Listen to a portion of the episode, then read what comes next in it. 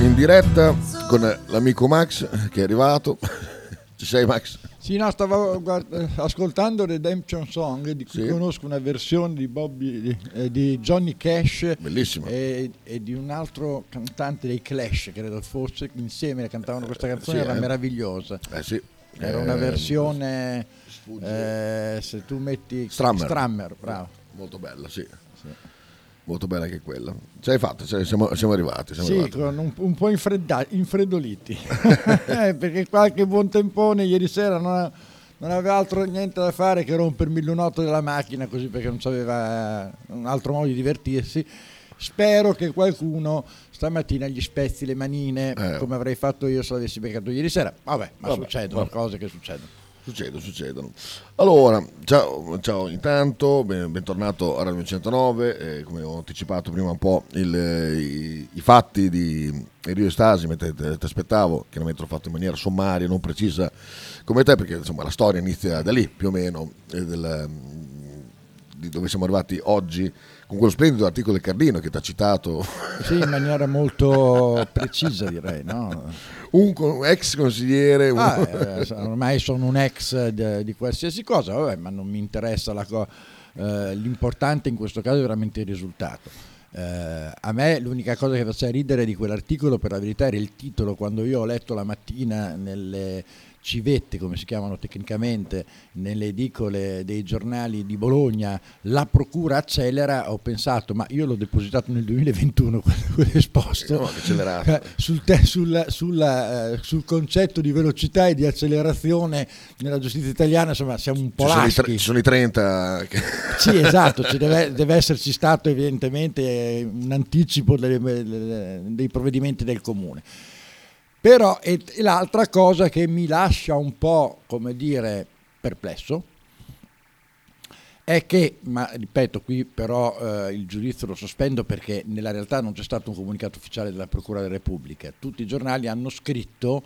in base a indiscrezioni, a voci che sono andati a raccogliere, poi che la fonte sia quella lì, però insomma voglio dire non è una fonte ufficiale,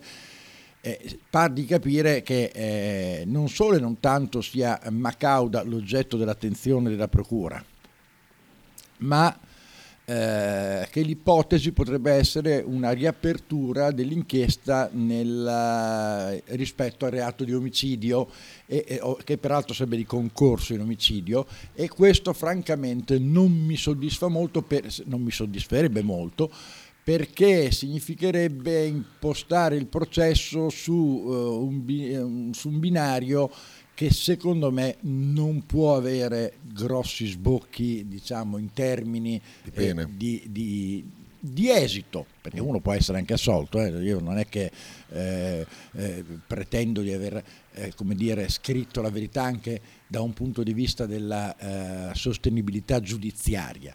eh, in quell'esposto. Dico semplicemente che se si ipotizza che quel carabiniere non abbia eh, partecipato, cioè non abbia depistato semplicemente le indagini dei suoi colleghi della polizia sull'assassinio di Stasi del Rio, ma abbia in qualche modo concorso a quel fatto e però a quel punto, come noi avevamo eh, illustrato nell'esposto e ancora meglio al pubblico illustrerò in un libro che ormai eh, oh. direi che è prossimo, eh, se poi è stato aiutato all'interno sua, uh, del suo ambiente di lavoro, quindi di, di, quel, di quel reparto dell'arma dei carabinieri di Bologna dell'epoca, eh, a, a, a, nascondersi agli occhi del, eh, degli investigatori e, del, e, degli inquirenti, e allora eh, tutto questo assume un carattere completamente diverso. Mm. Cioè, qui c'è proprio un vero e proprio complotto per salvare, non solo per salvare il Macauda in, questa, in questo scenario, ma un complotto all'interno del quale c'è qualcuno che sa che esistono i Savi, ma siamo nel 1988, siamo nella prima metà del 1988 e stiamo parlando di persone che sono state arrestate sei anni dopo e, dec- e decine di morti e feriti dopo. E quindi voglio dire, la cosa assume tutta un'altra dimensione e credo che a quel punto, eh, se la Procura ritiene eh, fondati da- eh, gli elementi che noi abbiamo portato, eh, in quei primi due esposti del 2021 e che sono stati in, in quasi integralmente ripresi nella denuncia eh, presentata dai familiari, perché vorrei ricordarlo che quella parte che riguarda eh, Castelmaggiore, eh, nell'esposto dei familiari, lo dico non per eh, attribuirmi un merito, ma perché eh, vorrei che fosse chiaro che io e quei familiari che hanno firmato quell'esposto abbiamo lavorato insieme in questi anni, è, è, è, praticamente identico a quello che ho presentato io precedentemente. Loro hanno fatto diciamo così, un esposto a 360 gradi sulla vicenda Roma Bianca e io mi sono concentrato su due aspetti, uno era relativo a eh, alcune in mancate investigazioni sulla strage del Pilastro eh, degli anni diciamo 91-92, alcuni fatti molto precisi, molto specifici, però tutto il resto invece il corpaccione grosso del, del, faldone che ho mandato io riguardava Macauda. E quello è stato come dire preso in copia e incollato giustamente, giustamente con mio pieno soddisfazione e accordo dai parenti delle, vittime, delle vittime dell'Oro Bianca guidati da Mauro Mitilini. Dico guidati da Mauro Mitilini perché eh, era, evidente, era, evidente anche fisicamente il 4 gennaio di quest'anno come nell'associazione familiari delle vittime ci sia una certa una frattura ecco, eh, tra chi ha, ha, creduto e crede ancora e, e dimostra di aver, non avere tutti i torti che si può trovare una verità senza aspettare non si sa che cosa, e altri invece che hanno affidato le loro speranze a una digitalizzazione degli atti, che peraltro noi stiamo sperimentando proprio in questi, in questi giorni. Ecco, eh, da quando gli atti sono digitalizzati, oltre che a non averli potuti vedere per due anni, due anni e mezzo, eh, tempo che li hanno digitalizzati, e io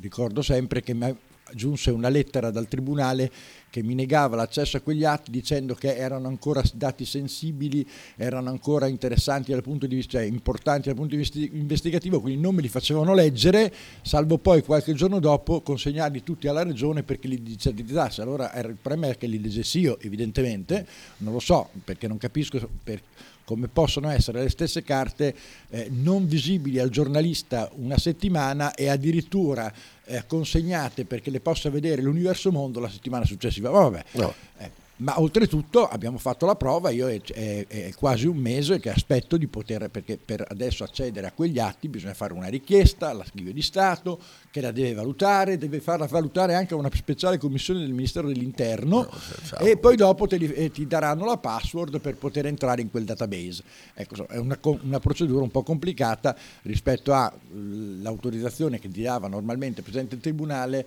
e che immediatamente, come è successo appunto per i documenti del caso Macau, Gauda eh, messo a disposizione, peraltro quelli originali, il cartaceo da cui si capiscono peraltro tante cose. Eh, so che mai ti uscirà dalle orecchie questa storia qua, però insomma per, anche per gli amici a casa che non tutti magari si ricordano o alcuni si affacciano per la prima volta a questo, a questo affair, eh, se puoi fare, se, se riesci brevemente, se no è lo stesso, tanto mi piace sempre ascoltarti, come nasce la vicenda Macauda? Nasce molto semplicemente che il, il 29, il 30 di maggio del 1988, quando eh, si era convinti di aver arrestato eh, gli assassini e diciamo, i concorrenti nella, nel, nel, nell'omicidio di Stasi De Rio avvenuto a Castelmaggiore il 20 aprile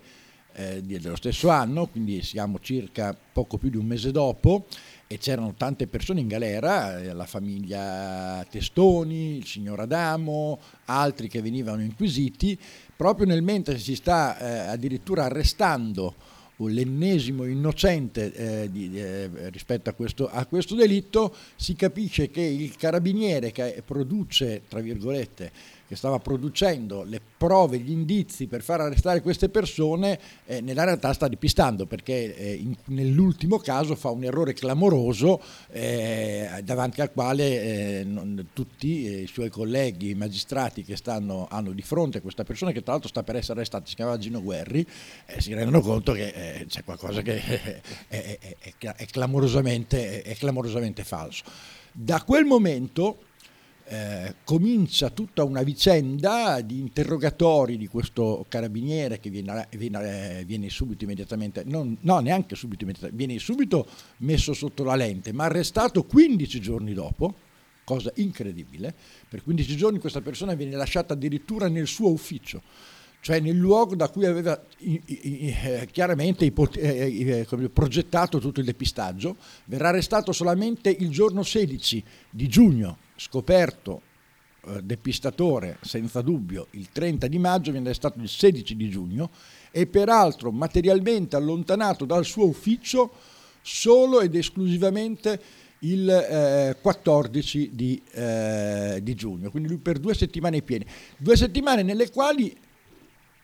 senza che il magistrato eh, se ne chiede, gliene chieda ragione, lui sarebbe riuscito anche a fare un viaggio in Germania. E quando lui in un, uno dei primi interrogatori dirà questa, nel primo proprio, eh, dirà questa cosa, eh, nessuno che si chieda cosa sia andato a fare in Germania, visto che lui dal, dalla mattina stessa in cui successe questo patatrack che dicevo il 30 di maggio sotto, aveva capito di essere come dire, eh, sotto, subiudice, come si dice, eh, e sotto l'attenzione dei suoi colleghi e della, magistratura. Quindi una vicenda incredibile in cui, in cui, si scopre che questo eh, carabiniere avrebbe depistato le indagini sull'assassino di Cicolli. Ma come le ha depistate? In particolare distribuendo dei bossoli sparati con una pistola che, era che era, eh, risultò essere la stessa pistola da cui era stato sparato uno dei bossoli trovati dentro la macchina. Ora, la tesi che è passata, eh, e che tutti credono sia vera, è che quei bossoli lui li abbia sparati con la sua pistola di ordinanza, eh, ma come aveva la 38 i carabinieri hanno la beretta, no, quel, lui faceva parte di un gruppo di 11 carabinieri del nucleo operativo di Bologna che aveva a disposizione una calibro 38, una Colt Python per essere eh, pre- preciso. Eh, dicevo, no scusami, non era una Python, la Python era quella di, di Roberto e Fabio Savi, eh, era una Colt comunque, adesso non mi viene in mente il modello, comunque era una calibro 38 a 5 colpi. Lui eh, dice di aver prodotto questi, di essersi eh, eh, come dire, eh, procurato questi bossoli da distribuire eh, con questa sua pistola e di averne messo uno dentro la macchina ritrovata dei killer appena portata nella caserma dei carabinieri il giorno stesso del ritrovamento e poi gli altri cinque li farà trovare a metà di maggio a casa di uh, un noto pregiudicato bolognese che si chiamava Salvatore Adamo. Perfetto. Non è Martelli? No, no, no, no. quello è, è, fa parte dell'altro depistato. Okay. Eh, nella realtà succede che eh, tutti credono che le cose siano andate grosso modo così. In realtà, se voi andate a leggere bene la sentenza, l'ultima riga della sentenza Mancuso, Siccome non era possibile sostenere che lui avesse potuto infilare il bossolo nella macchina dei killer il giorno in cui questa fu ritrovata, perché non era presente a Castelmaggiore quando fu ritrovata la macchina, il 22 di aprile, due giorni dopo, eh, tra l'altro 36 ore dopo eh, la, eh, diciamo, l'omicidio. Non era da solo quando la macchina fu portata all'autoparco eh, del, dei carabinieri in via dei Bersaglieri, c'erano sempre presenti eh, i due eh, carabinieri, cioè, chiamiamoli meccanici, che testimonieranno che hanno visto Macauda girare intorno alla macchina, ma che la macchina era sospesa su un ponte. Era tutta... Poi le macchine erano due. Sì, tra l'altro le macchine erano due, eh, perché in quel momento ne era stata ritrovata un'altra simile dalla polizia, era state portate lì perché non si capiva quale potesse essere delle due, non sapeva quindi lui quale potesse, quale, ah, però quello magari l'avrebbe potuto ascoltare da, dal, anche dal, da, dalla radio, da, dai colleghi del, del nucleo operativo. Eh, ma soprattutto la macchina era gommata, come si suol dire, cioè era già stata dire, sigillata proprio perché nessuno la toccasse prima che eh, arrivasse eh, la scientifica. Quindi eh, eh, eh, avendo queste testimonianze di questi carabinieri che dis, eh, continu- continuarono a dire sempre no guardate che lui non ha, non ha, mai messo la mano su quella macchina e non lo potevano dire per proteggerlo perché nella realtà se quel bossolo non, non era stato infilato dopo l'omicidio significava che era stato infilato durante l'omicidio, che era accaduto lì in qualche maniera durante l'omicidio. E cosa incredibile, l'ultima sentenza, quella che condanna Esavi, quella di, di Mancuso, eh, non potendo più sostenere questa tesi, ne ipotizza un'altra che Macauda non ha mai che, che, che, si autoaccusava di, questa, di, questa, eh, di questo gesto, a, a, a, formula un'ipotesi che Macauda non ha mai, mai, mai espresso, cioè che lui abbia sostituito il bossolo che era dentro la macchina e poi sarà stato, stato repertato da qualcuno della scientifica con un altro di sua eh, eh, con un altro prodotto con la sua pistola. In un secondo momento, il 24, il 25, il 30 di aprile, il 7 di maggio, non si sa quando. Curiosamente dico perché è un'ipotesi che Macauda in tutti i suoi interrogatori non ventilerà mai, pur potendogli far comodo eventualmente farlo visto che l'altra non era credibile, e che eh, vede un magistrato prendere atto che siccome la versione della confessione non è credibile, invece che mettere in discussione tutto l'impianto del, della confessione, eh, trova l'escamotage per farla reggere ancora, addirittura all'interno della sentenza. E perché dico questo? Perché nella realtà qual era il problema di quel bossolo? Eh, il problema di quel bossolo è che eh, eh, è stata, fu portata in aula una perizia che eh, fu fatta passare per una perizia che sosteneva che Macauda avesse sparato quei bossoli con la sua pistola, perché in realtà quella perizia che fu fatta dal perito marino, della, eh, no, marino di, di, cognome, no? nel senso di marittimo, eh, della questura di Bologna, eh, rilevò come avendo lui truccato il cane della pistola non sarebbe stato più possibile né a lui né a nessun altro stabilire se veramente Macauda avesse sparato con la sua pistola di ordinanza quei bossoli. Ma dice, se lo confessa, a Marino gli viene prospettato solo il fatto che lui abbia confessato di fare il depistaggio non, non gli viene diciamo così, illustrata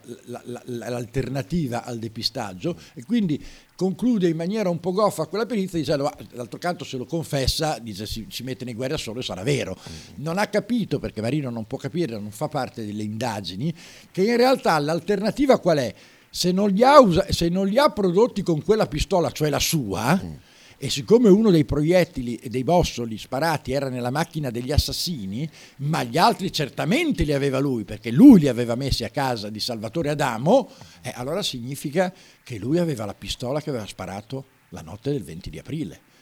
O era un'altra sua pistola e quindi lui era assieme agli assassini e ha sparato ai suoi colleghi, o comunque conosceva chi ha sparato ai suoi colleghi, tanto che questi gli avrebbero dato eh, bossoli sparati con la stessa pistola del delitto. Quindi o era complice nell'omicidio o complice nel coprire i suoi eh, complici. Eh, quindi in questo novero, siccome poi si farà di tutto, io ti ho citato questa, de, perché tanto l'ho già detta, raccontata la storia delle due eh, perizie, perché eh, cos'è che ci fa dire che non era la sua pistola? Perché i carabinieri, curiosamente, tra l'altro, prima ancora di scoprire che Macauda fosse,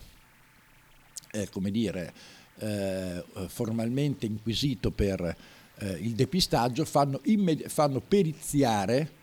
eh, la, le pistole del nucleo operativo dei carabinieri. Ah, giusto, vero. E, e, e in quando viene fatta quella perizia, compresa quella alla pistola di Macauda, eh, in relazione ai bossoli trovati nella macchina dei killer della Uno Bianca, la perizia dei carabinieri dice guardate che quelle pistole, le nostre, non hanno sparato quei bossoli. Quindi noi sappiamo, e quindi quando arriva la, la seconda perizia, quella che Spinosa chiede alla questura, al perito Marino, eh, eh, nel momento in cui Marino eh, dice guardate che io non posso più decidere niente, nel frattempo la pistola è cambiata, eh, eh, lui però aveva in mano la perizia che diceva che quando la pistola era sana non era risultata quella che aveva sparato quei bossoli, non solo, ma oltretutto nella relazione dei carabinieri non si fa alcun riferimento rispetto alla pistola e di Macauda e delle altre 11 che furono mandate alla loro attenzione al fatto che ci sia una pistola che ha il cane limato che è un elemento che il perito balistico nota subito, perché è, è il, il cane di Mato può sparare il colpo, cioè non, non, non necessariamente eh, diciamo, manomette la pistola fino al punto di non farla funzionare, ma lascia un'impronta talmente diversa e talmente chiara, nitida, e eh, diciamo, conosciuta, che è la prima cosa che un perito nota, dice guarda che qui qualcuno mi ha messo la pistola perché fa un, un, lascia una traccia che non può lasciare la pistola sana. E quindi avrebbe dovuto segnalare questo, questo, questo fatto, invece non lo segnala. Quindi sappiamo perfe- senza tema di smentita che fino a quando non è stato inquisito per il, il, depistaggio, quindi fino al 30 di maggio, quella pistola era sana. Ma c'è un altro elemento che dice che quella pistola era, eh, eh era sana, e cioè dove si sarebbe procurato il bossolo che Macauda infila, avrebbe infilato, dice di aver infilato nella macchina dei killer il 22 aprile, atteso che lui in quel momento non l'avrebbe neanche ancora capito perché eh, o per come depistare e fare brigare, cioè voglio dire, Macauda sostiene di aver deciso di fare il depistaggio proprio all'impronta, cioè quando, quando praticamente grosso modo nello stesso momento in cui eh, scoprono la macchina e dice quindi di aver utilizzato un bossolo che aveva sparato precedentemente durante una, un intervento legittimo eh, che aveva fatto assieme al nucleo operativo dei carabinieri avvenuto nel precedente mese di marzo, eh, de, de, dei primi di marzo.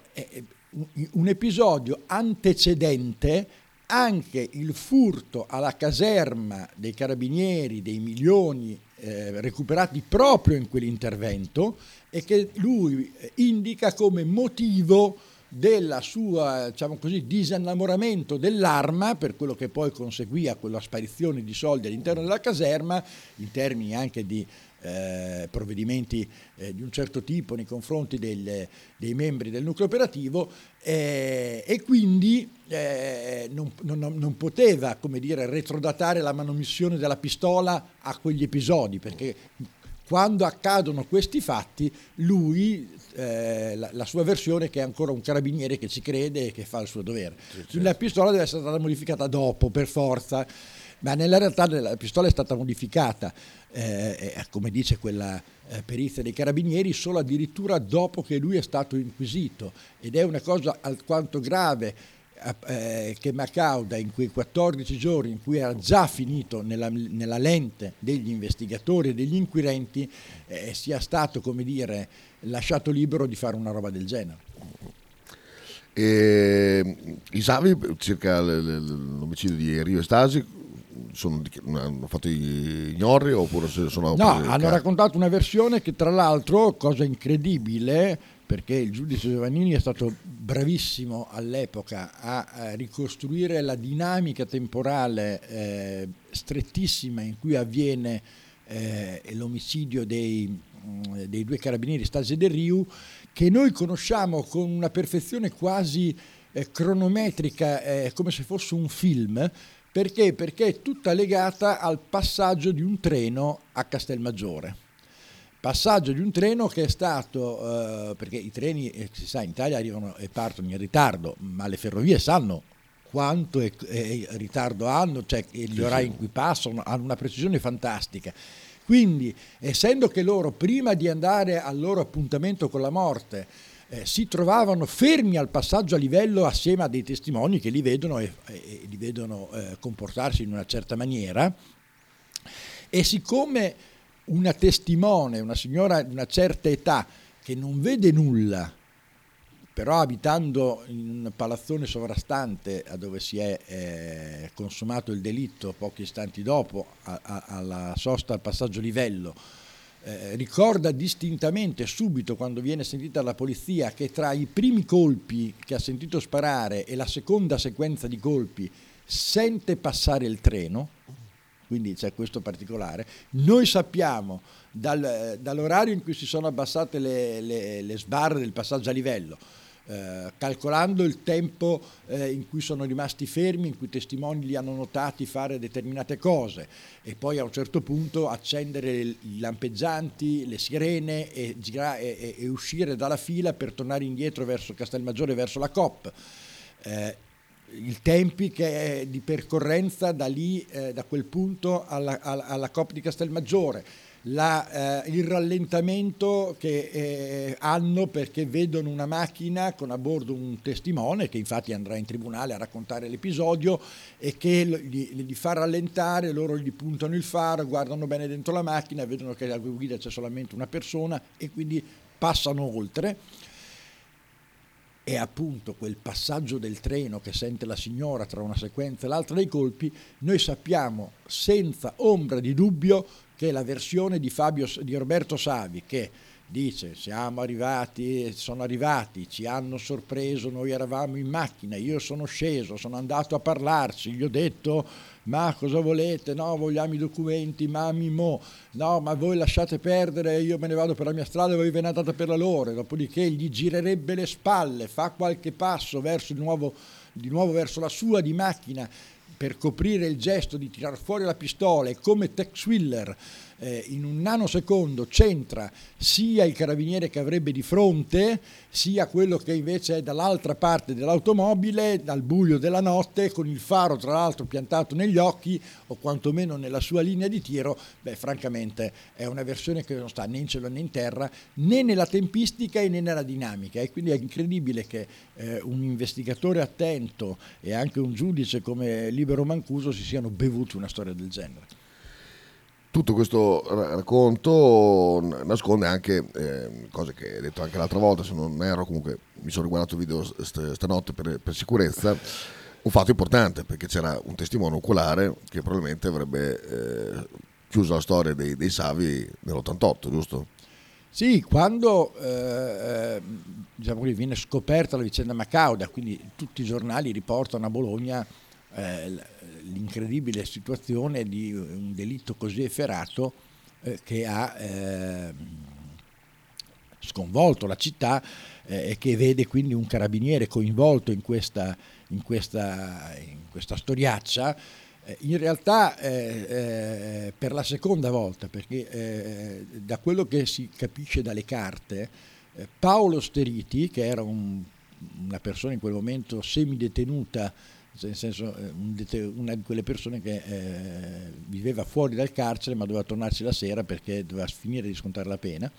Eh, parla con un eh, agente della Polizia di Stato di Bologna che si chiama Rocca eh, e proprio all'indomani della, dell'assassinio di Stasia del Riu gli dice di mh, mm, aver, eh, che gli sembra eh, di aver eh, capito che quella storia sia legata alla precedente rapina di Casalecchio e che ha, ha notato precedentemente alla rapina di Casalecchio che del 19 febbraio e a maggior ragione precedentemente all'assassinio di Stagge del Riu del 20 di aprile, una macchina che faceva degli strani giri intorno a ehm, Castelmaggiore, alla coppa di Castelmaggiore, e che era una macchina di Forlì di un colore marroncino eh, e che aveva la targa eh, con le cifre, adesso non mi ricordo, 4, mi pare 4 6 o 5 4, 4, 4 6. 4 6. Ecco, eh, quando succede quello che, che, che, succede il 20 di aprile, questa persona verrà ulteriormente risentita dai carabinieri che faranno anche una, eh, una, diciamo una ricerca su questa presunta macchina eh, Mercedes Forlì targata 4 e 6 da cui risulteranno che solamente eh, un migliaio, eh, io ce l'ho quel documento,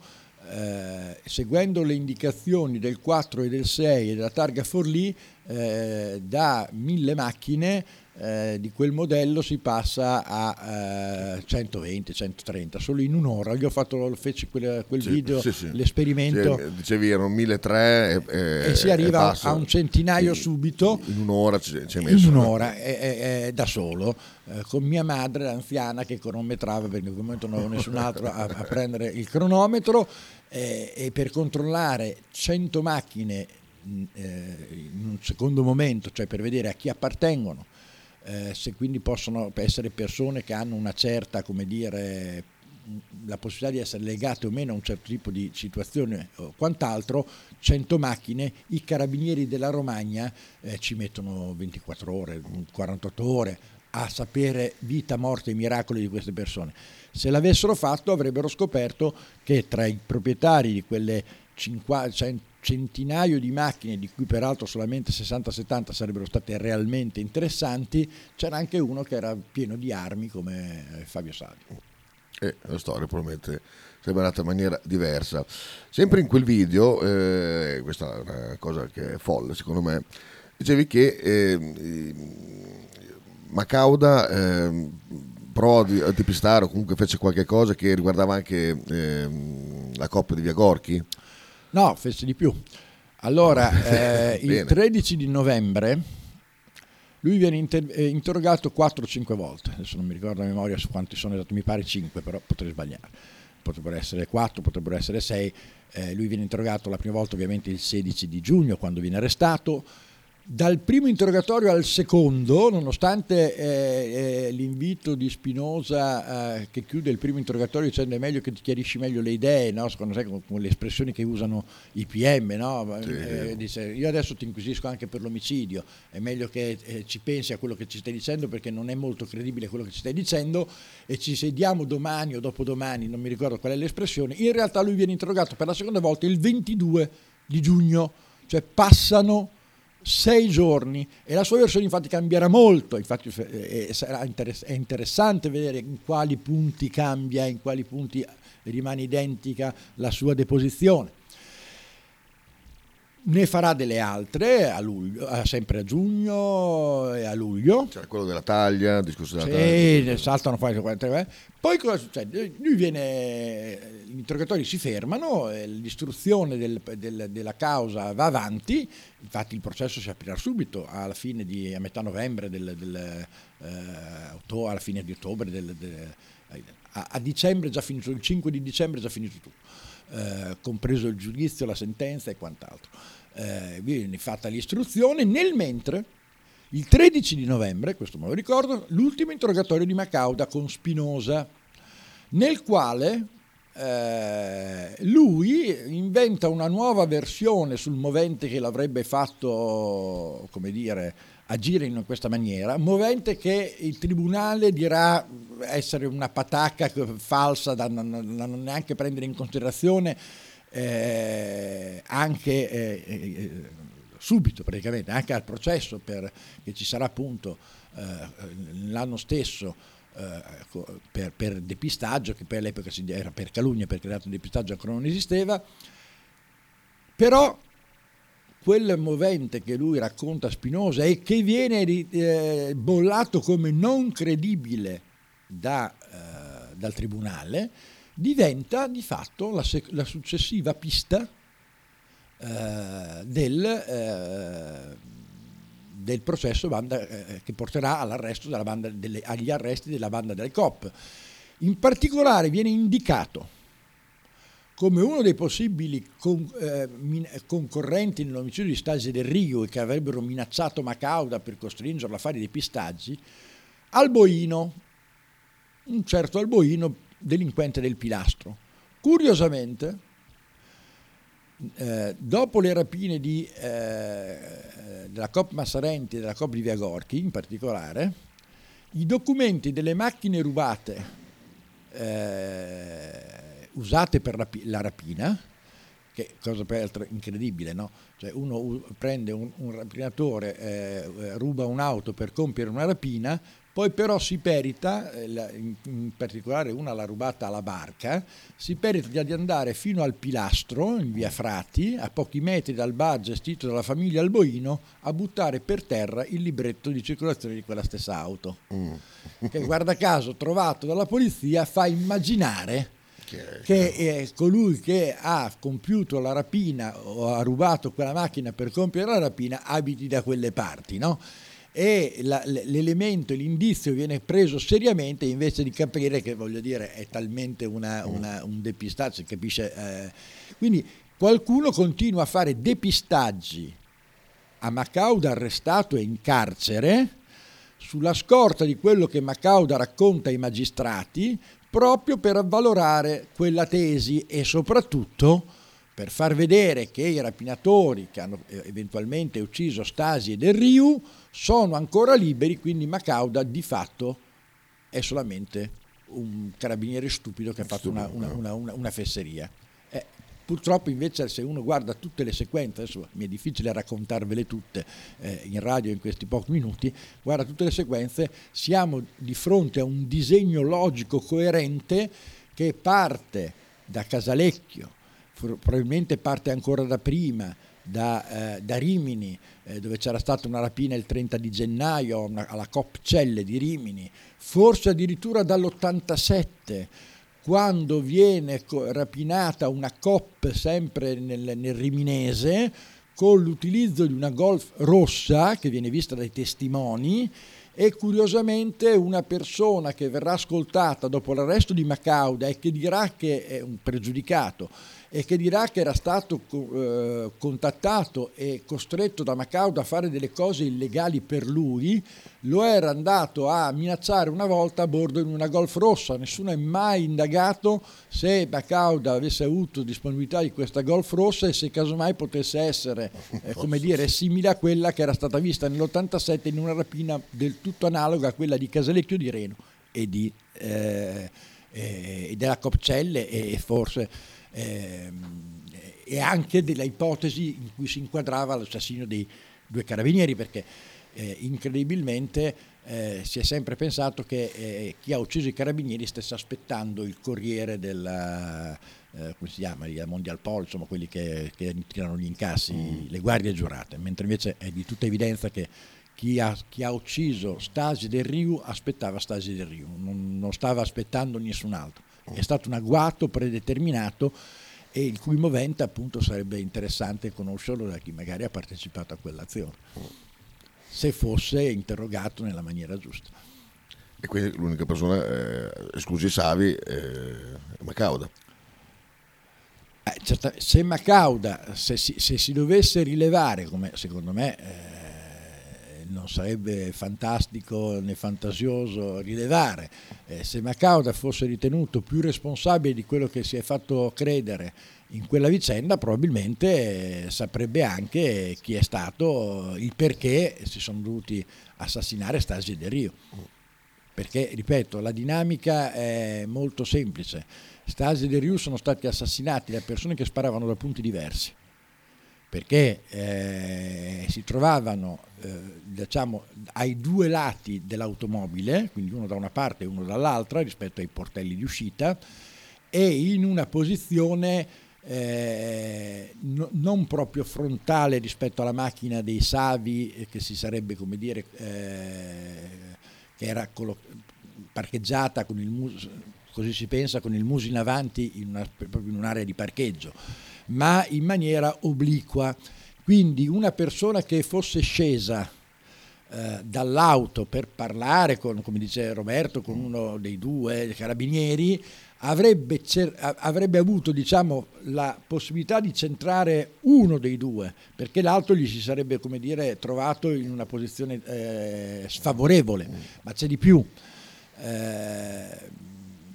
quando, eh, se fosse vero quello che racconta eh, Fabio Sa- eh, Roberto Savi, eh, Stasi, che era il trasportato, diciamo, per far capire alla gente eh, come erano messi i due carabinieri, Rio e Stasi, eh, Stasi, che era il trasportato, non avrebbe avuto la pistola in mano. Perché? Perché sarebbe sceso per fare il controllo, quindi probabilmente non avrebbe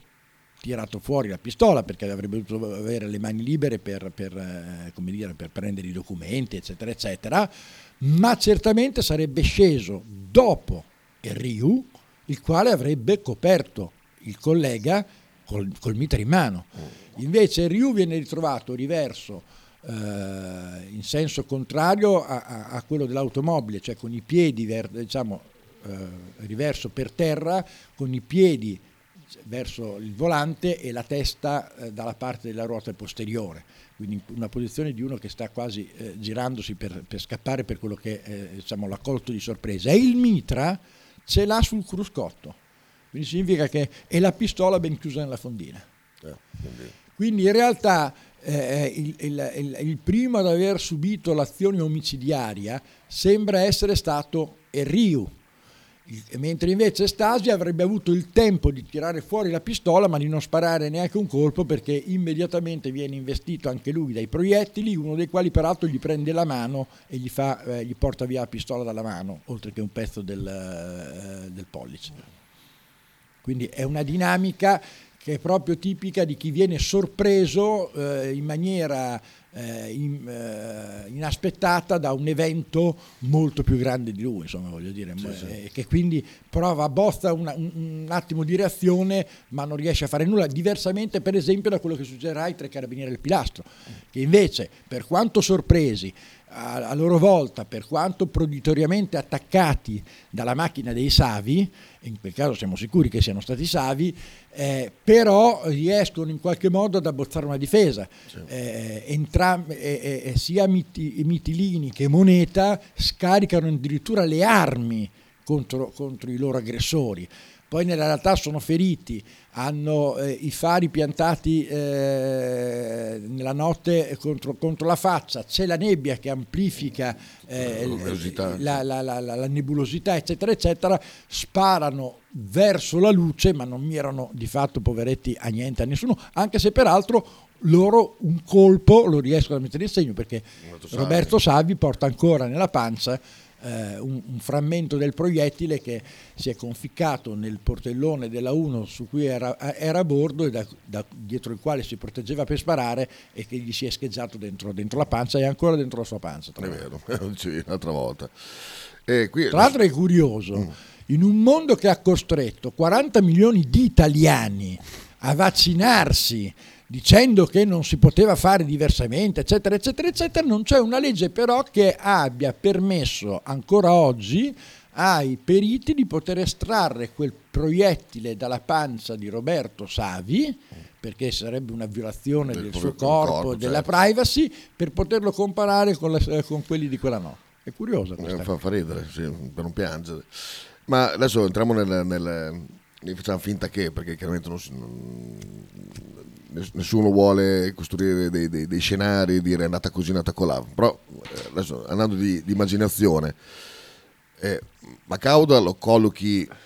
come, mm, per esempio facendo finta, come un complice che poi non ha proseguito nella... No, no, no, non c'è bisogno di fare finta che io mi assumo le responsabilità ah, okay, di quello no. che dico. Macauda era o un complice dei Savi nell'omicidio o comunque una persona che li conosceva, ammesso che siano stati Savi, li conosceva gli assassini di Castelmaggiore al punto da potersi far consegnare bossoli sparati con la stessa pistola che aveva agito quella notte e di cui uno di quei bossoli era stato perduto nell'auto eh, che fu ritrovata eh, sempre a Castelmaggiore. A meno che questa è l'altra come dire, ipotesi, che potrebbe avere come dire, un senso perché io mi sto chiedendo proprio in queste ore, mentre sono in chiusura di questo lungo lavoro investigativo, mi è venuto un dubbio, no? E cioè, chi conosce Castelmaggiore, tanti anche di coloro che ci stanno ascoltando, che, avranno, gli sarà sì, capitato sì. di andare a Castelmaggiore, sanno come Castelmaggiore, insomma, non è New York. Sì, beh, ecco, parliamo di un buco Ora, l'auto dei Savi, cioè meglio, l'auto dei killer, chiamiamola con il suo nome, è stata ritrovata all'inizio di via Enaudi, o meglio, eh, all'inizio dell'incrocio di via Enaudi con via, eh, come si chiama l'altro? Eh, vabbè, mi pare via Pare, una, una strada che eh, ha sempre il nome di uno di questi eh, primi presidenti della Repubblica. Che eh, caratterizzano la toponomastica di, ehm, di Castelmaggiore. È una uno bianca, cioè una roba che voglio dire è un pugno in un occhio se tu giri per la strada, no? Cioè voglio dire non è una, una macchina che dici sai un colore grigino su cioè, allora io mi chiedo come è stato possibile da via Gramsci, eh, luogo del, del delitto, eh, come è stato possibile? Sì, vedi proprio lì, via Inaudi c'è questa stradina laterale, via Inaudi è la parallela di via della Costituzione che è una parallela di via Gramsci, ecco c'è quella strada di collegamento, se, se, se allarghi un attimo l'immagine ti dice come si chiama, eh, ma dicevo, al di là di quello, eh, poss- com'è possibile che per due giorni nessuno l'abbia... Eh, non hanno fatto via Enrico De Nicola, vedi, mi ricordavo, eh, primo presidente della Repubblica, o meglio, facente funzioni presidente della Repubblica della, della, di, dell'Italia post-fascista. Eh, dicevo, eh, com'è possibile che cioè, non hanno controllato tutte le strade, tutte le, tutte le eh, un giro, no? perché voglio dire, quando uno fa una rapina, la macchina sporca eh, si sa che il più delle volte viene abbandonata grosso modo nei pressi del luogo stesso della rapina, in un luogo un po' appartato, eh, eh, ma che si è, per, per, poter poi uscire dal paese, dalla città, da dove si è, con una macchina pulita. Bene, eh, quella notte arrivarono decine di volanti a Castelmaggiore e avranno certamente, cioè, come hanno fatto a non vederla? Ho l'impressione, anche dato eh, eh, il numero di chilometri che furono, eh, come dire, eh, il proprietario di quell'auto notò come eh, eh, la 1 bianca, quando gli fu restituita, aveva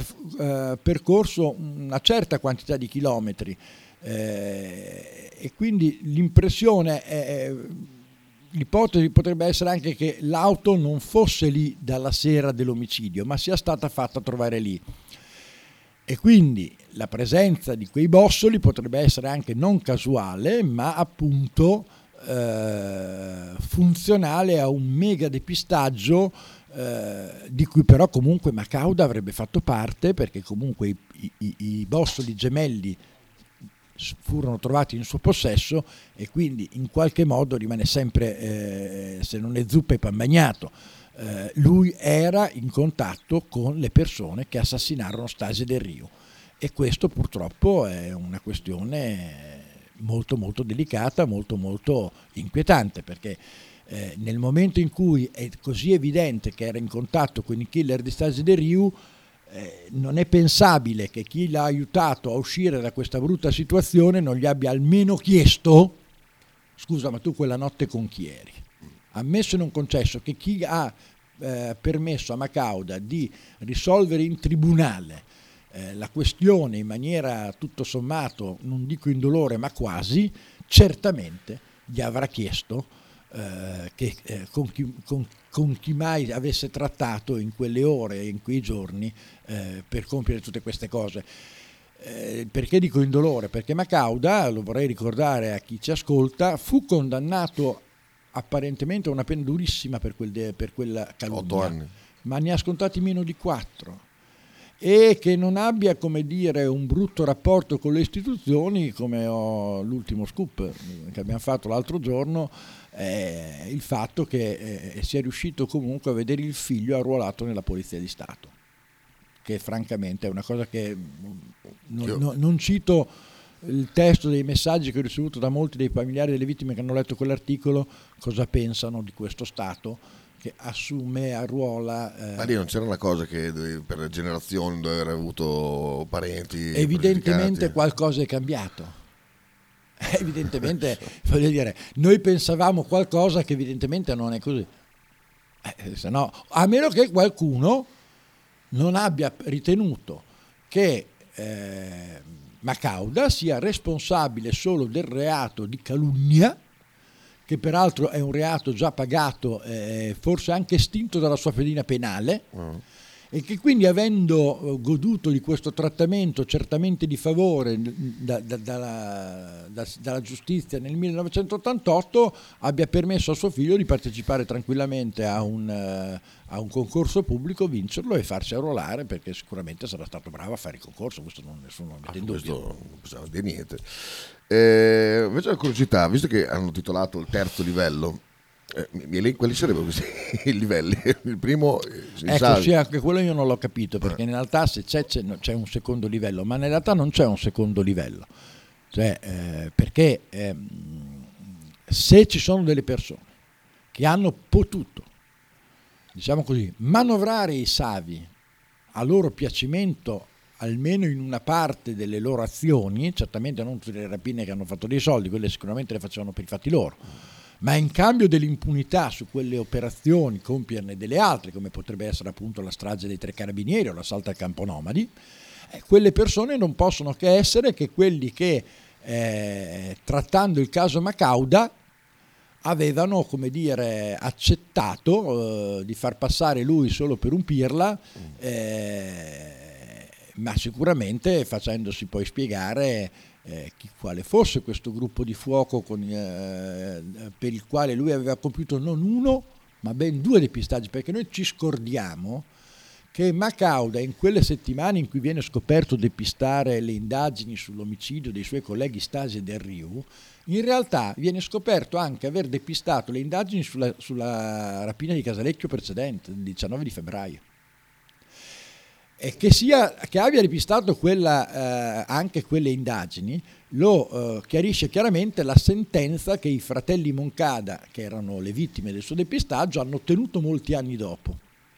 Ma perché molti anni dopo? Perché curiosamente il PM di allora, che indagava sul depistaggio di Macauda per Castelmaggiore, decise di scindere i due, i due, i due episodi. Tra l'altro, non negando fiducia al Macauda già arrestato, ripeto, arrestato per calunnia, cioè per depistaggio, quindi non negando fiducia alla parola di Macauda che diceva no, in quel caso io ho operato correttamente. E quindi che cosa fa? Disgiunge i due, i due, i, i due casi, Castelmaggiore da Casalecchio, impedendo alla Corte di apprezzare il fatto che questo carabiniere, curiosamente, nell'arco di tempo breve che va dal 19 di febbraio al 20 di aprile, aveva compiuto due depistaggi a favore dello stesso gruppo criminale, probabilmente, che aveva ucciso Carlo Beccari a Casalecchio Stasi De Riu a Castelmaggiore, perché se andate a rileggere le, i giornali dell'epoca, ma anche gli atti investigativi, la sensazione che a Casalecchio avessero sparato le stesse persone che hanno sparato a, a Castelmaggiore ce l'avevano sia la polizia che i carabinieri fin dalle prime battute dell'inchiesta. Poi sarà dimostrato solo successivamente, addirittura aspetteremo la, la, la, i Savi, l'arresto per avere la certezza definitiva, ma la sensazione che quei due episodi fossero collegati ce l'avevano avuto tutti subito. E quindi si, eh, rimane inspiegabile come sulla sola parola di una persona che è stata arrestata per essere un bugiardo, perché la reato di calunnia è tu sei un bugiardo, un bugiardo all'ennesima potenza, che dice no però io quella, quella dei fratelli Moncada, eh, quella perquisizione era pulita, quando invece si capisce benissimo che, eh, non lo è, no, che era facile capire come, che non lo fosse perché quella stessa casa era stata perquisita da tutto il nucleo dei carabinieri quattro, dieci giorni prima che ci passasse Macauda e non avevano trovato niente. Non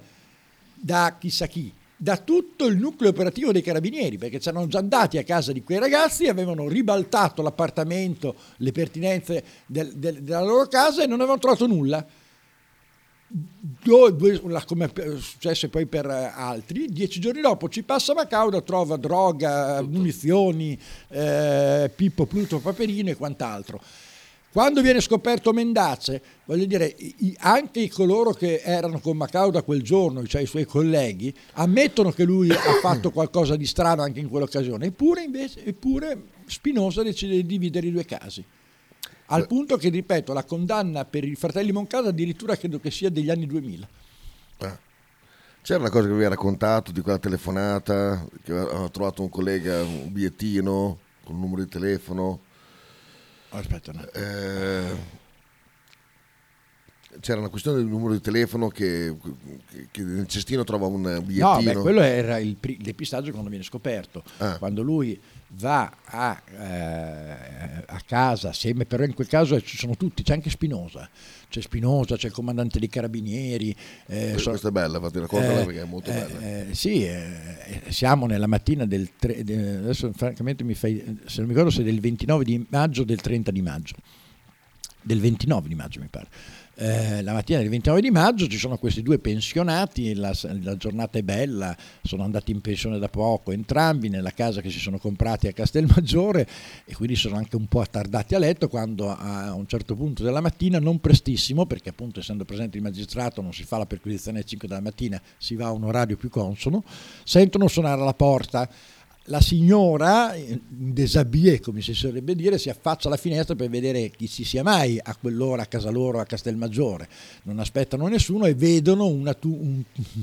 un nugolo di carabinieri che dicono apra, apra, apra. La signora un po' anche intimorita, cosa fa? Va subito alla porta e apre e se leggete il verbale di quella perquisizione i carabinieri danno atto di, eh, che di, da quando ha dato il tiro a quando loro si sono materializzati davanti alla porta è passato un istante. Mm. Quando entrano e rompono in casa sono accompagnati niente meno che dal comandante, il maggiore Carnevali del, del nucleo operativo e dal giudice Spinosa. E chiedono conto del marito, il quale è ancora a letto addirittura proprio veramente in desavia, in pigiama, forse o, o in mutande, non, questo non lo dice la, eh, la, eh, il verbale, però chiaramente a letto, ancora eh, un po' come dire intontito forse anche dal sonno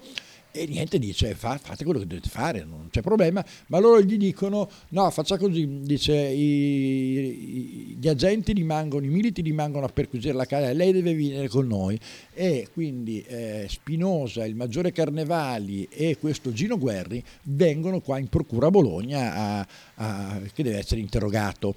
Nel mentre che stanno perquisendo. Questo racconto mi è stato fatto proprio il 4 gennaio di quest'anno da una persona che si sente colpita dalle mie indagini e che mi ha voluto dare la sua versione, quindi io ve la riferisco come me la, eh, in questo caso come me l'ha riferita lui. Cioè il, eh, a, a, a, dirigere le operazioni all'interno della casa de, di Gino Guerri rimane il maresciallo Mazzolani, comandante della stazione di Castelmaggiore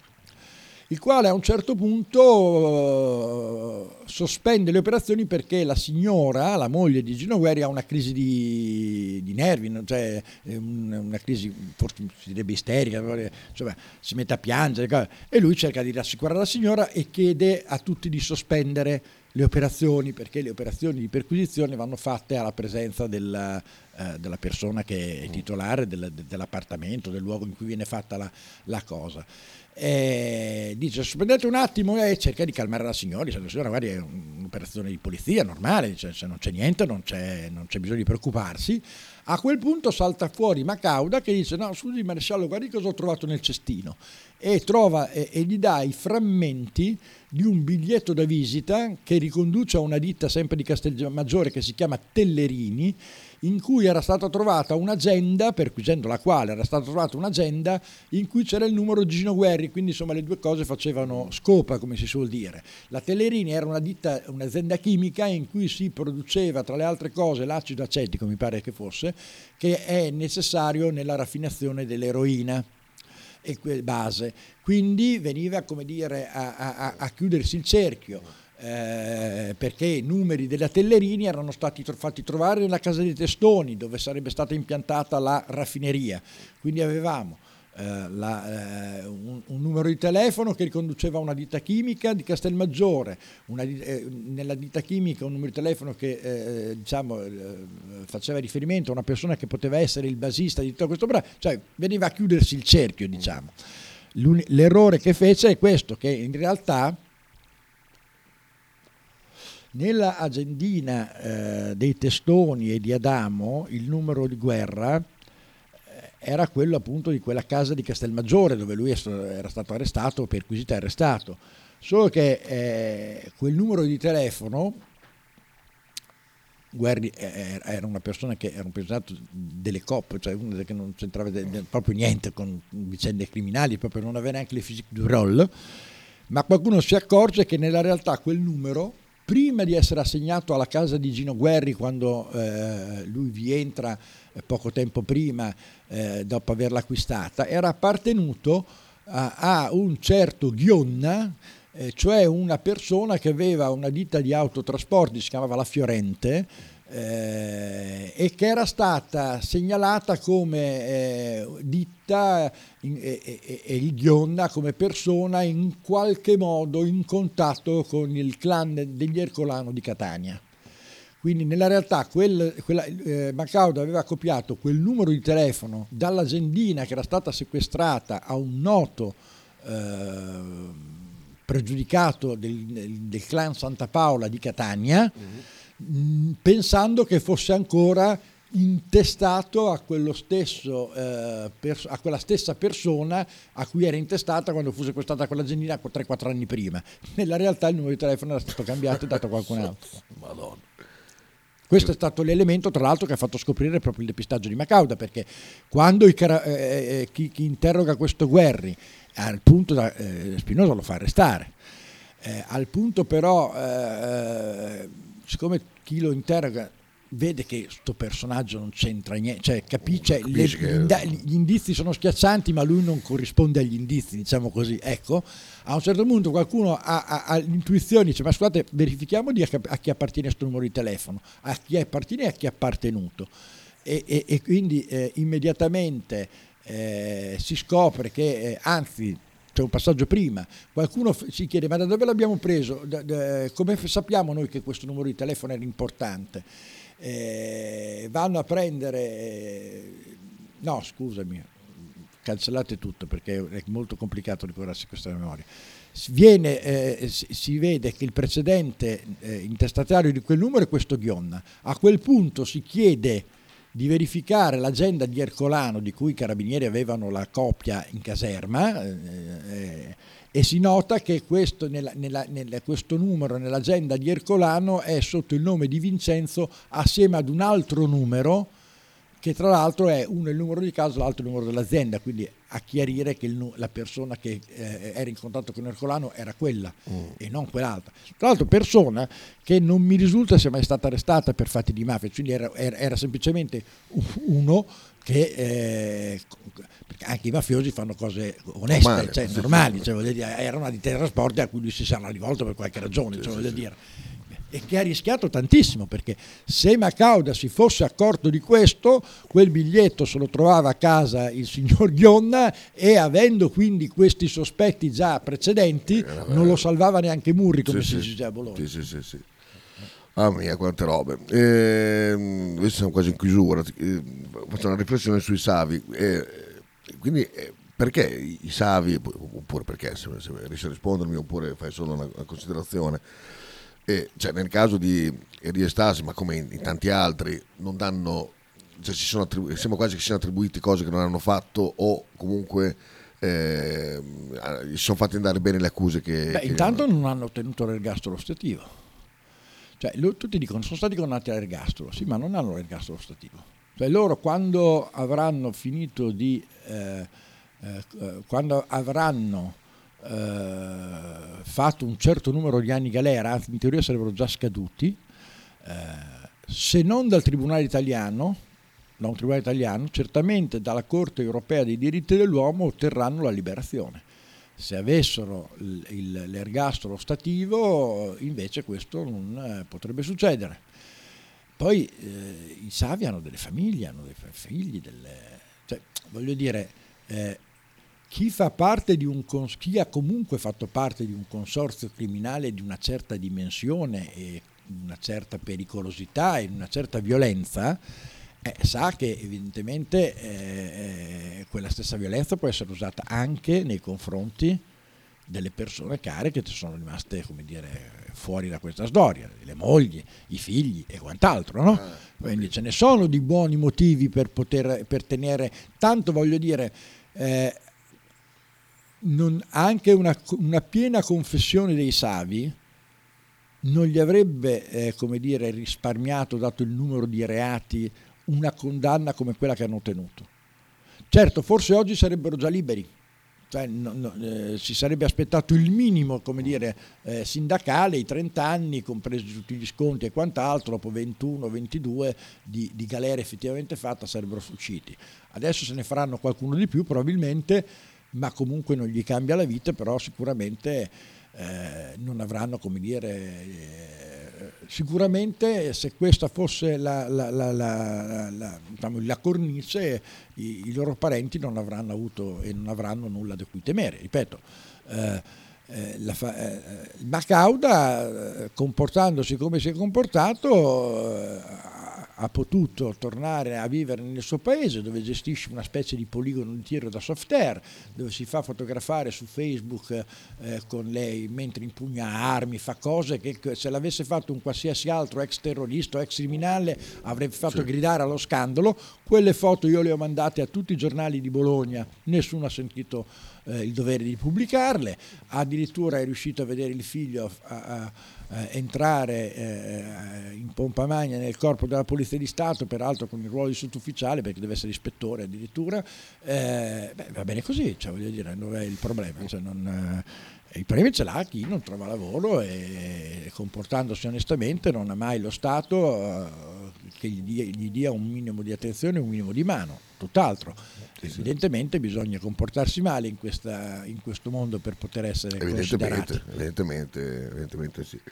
E, ehm, e quindi niente, le indagini, queste che sono state riapriranno, eh, porteranno un processo o... Beh, adesso dopo, dopo, un annuncio del genere noi ci,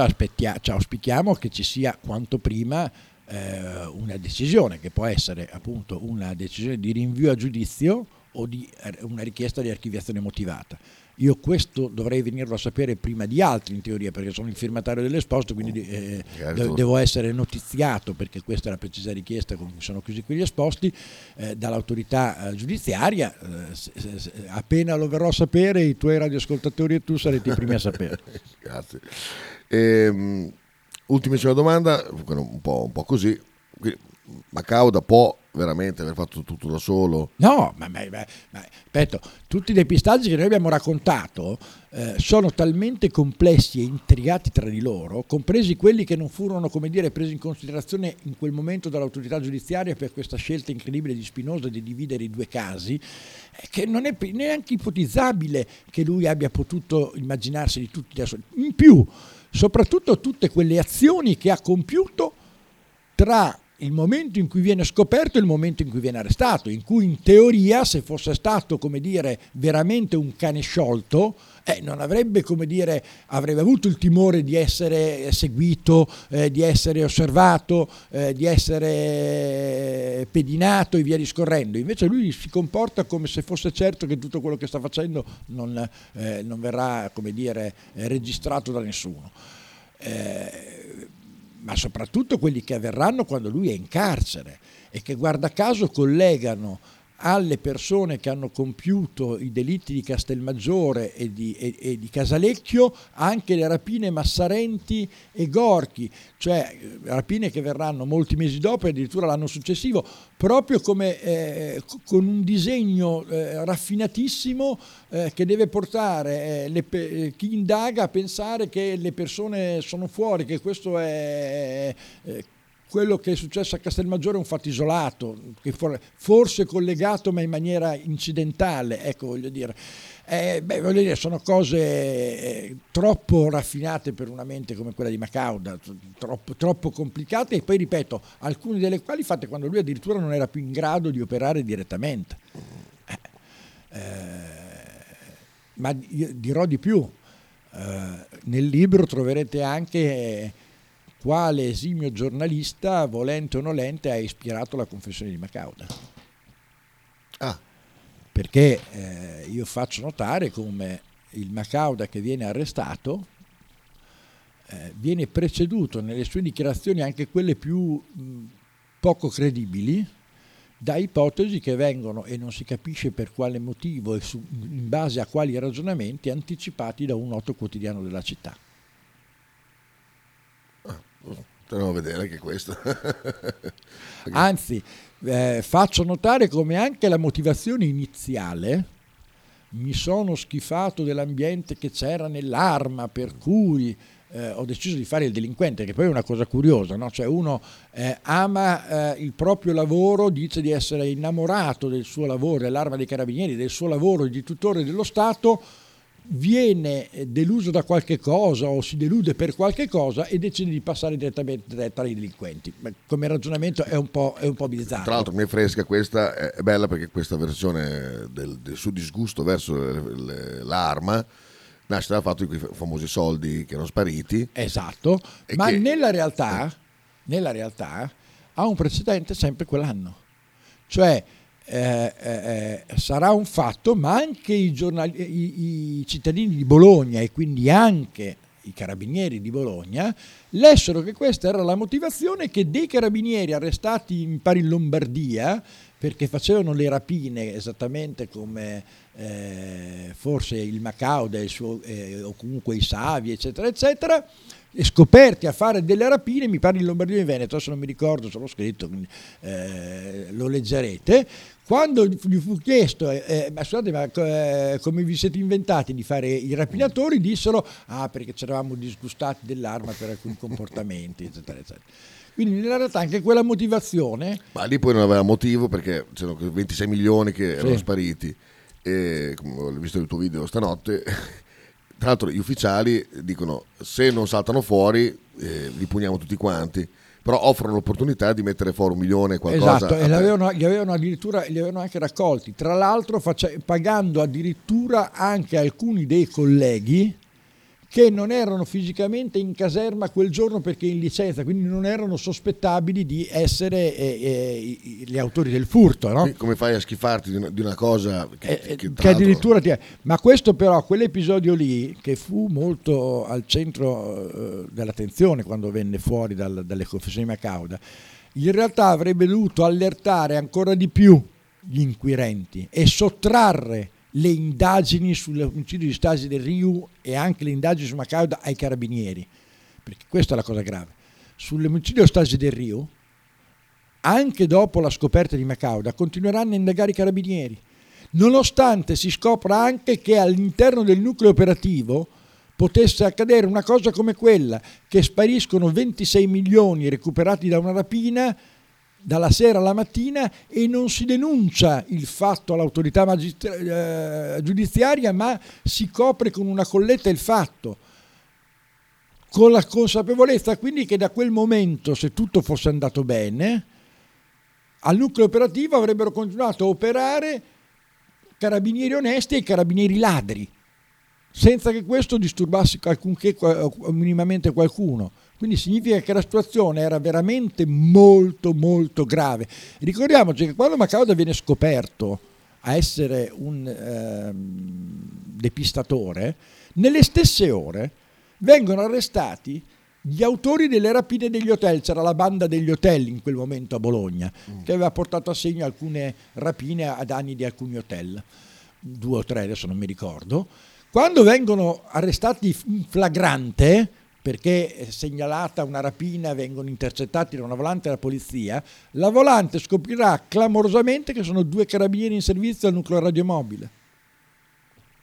e verranno arrestati, espulsi dall'arma e, e, e, e, condannati. Quindi voglio dire, c'era una situazione in quel momento, in una parte dei carabinieri di Bologna, molto molto complessa. E continuare far, e, e far condurre le indagini sull'assassinio di due colleghi, una, eh, soprattutto dopo la scoperta di Macauda, a, agli stessi carabinieri, credo che sia stata una scelta quantomeno inopportuna da parte di Spinosa. Assolutamente. Io ti ringrazio per questa volta, chiaramente appena succede qualche cosa eh, avrai